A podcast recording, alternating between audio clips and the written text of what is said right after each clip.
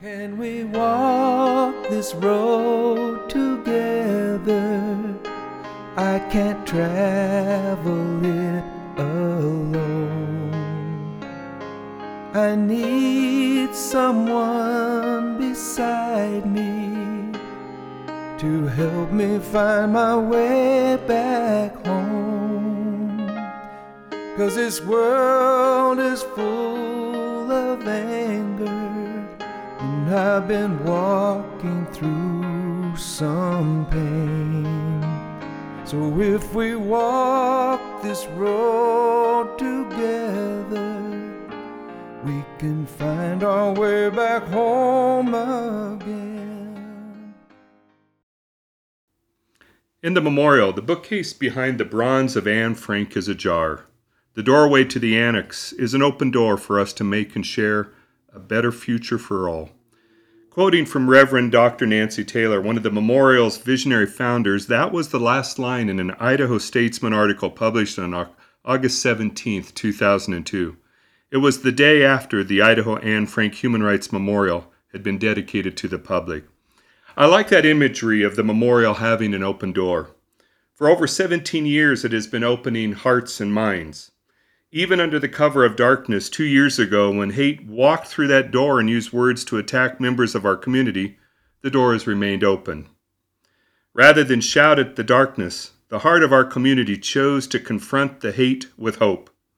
Hope that the damage caused when the words were tagged into the travertine could be repaired. Hope that the damage caused to select features could be replaced. And hope that the memorial's message would not shrink from its responsibility to share a better future for all of us. Welcome to the first episode of Voices of Idaho. Produced by the Wassmuth Center for Human Rights in Boise, my name is Dan Prinzing. The Wassmuth Center is the builder and the home of the memorial. There is no other Anne Frank Memorial in the United States. We are one of the few places in the world in which the entire text of the Universal Declaration of Human Rights is carved in stone for public display and the memorial is recognized as an international site of conscience. Charged with developing educational programming that complements the physical site, our mission is to promote respect for human dignity and diversity through education. As one online reviewer posted, the Idaho Anne Frank Human Rights Memorial, situated in downtown Boise, provides a powerful reminder of Anne Frank's inspirational faith in humanity and on days when I need a little peace and yearn for a little hopefulness, I sure am glad it's here. Well, welcome progress has been made since the late Bill Wassmuth first stood up to bigotry and hatred in northern Idaho.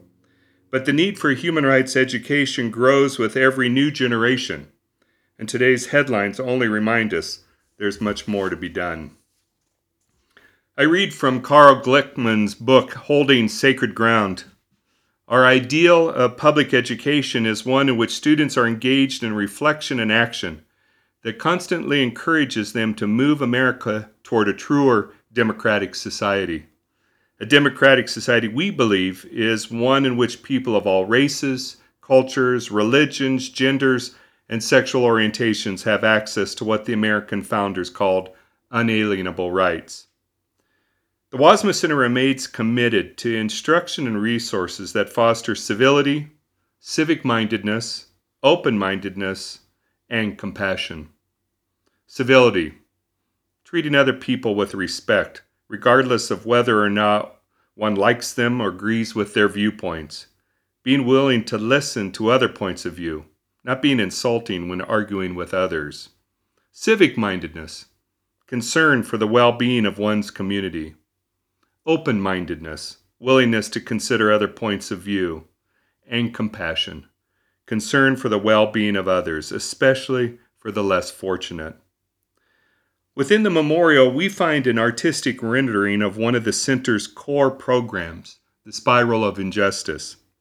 Designed by Idaho metal artist Ken McCall, the statue is titled The Other. We define the other as an individual who is perceived as not belonging, as being different in some fundamental way. The other often is targeted because of association with a group based on class, race, gender, sexual orientation, gender identity, age, ability, or religious preference. On the statue, the spiral of injustice wraps around the other from neck to ankles.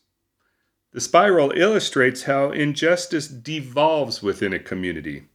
Its first level is language. When the other is targeted through word choice, name calling, ridicule, jokes, belittling, even stereotyping. Once dehumanized, that individual is subject to avoidance, discrimination, violence, and even elimination. I often question when the other, the them in our community, becomes us as we value and recognize the worth of each individual.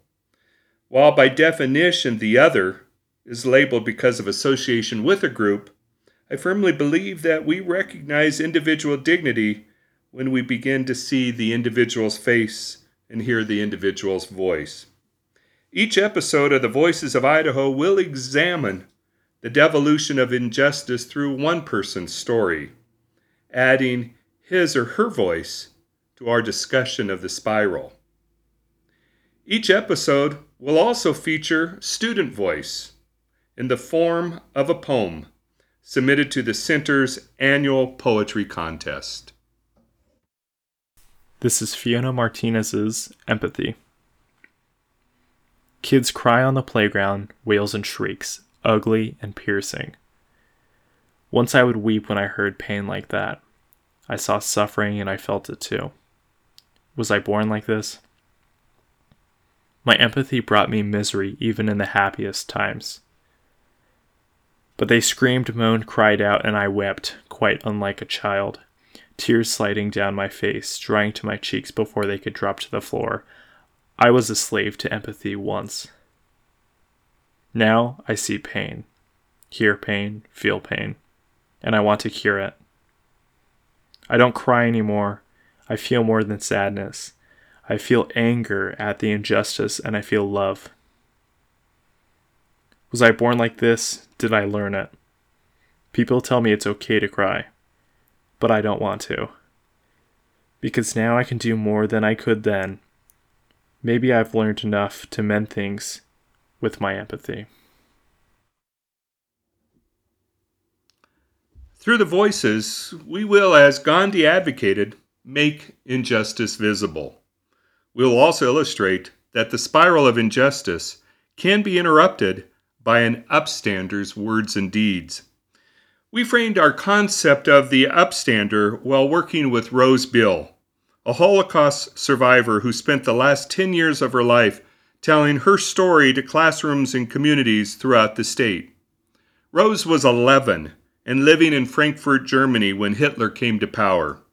She talked about the bystanders who said and did nothing while she was being tormented or targeted for being the other in her community.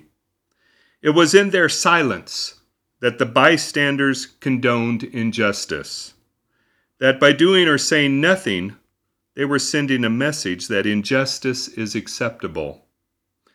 Upstanders are those who recognize a wrong and take action to make it right. We define an upstander by four qualities. First is a defender, an advocate and a supporter of human rights and dignity.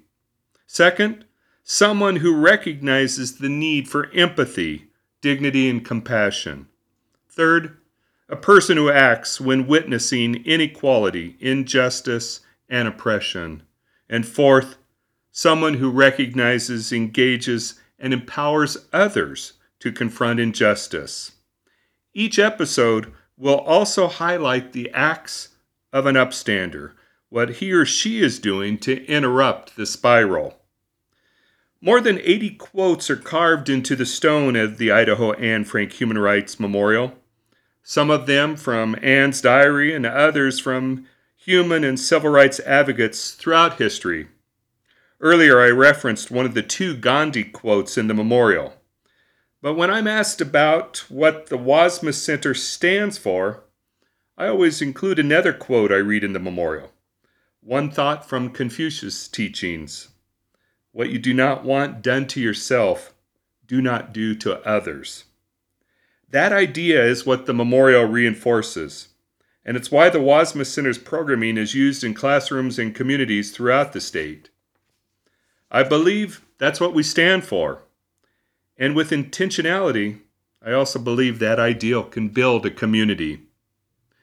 During each episode, we'll also ask the featured voice to identify his or her favorite quote in the memorial. I think in bringing together the voices of Idaho on this platform, we will continue to echo not in my town, not in my state. Idaho is too great for hate. Thank you for joining us today.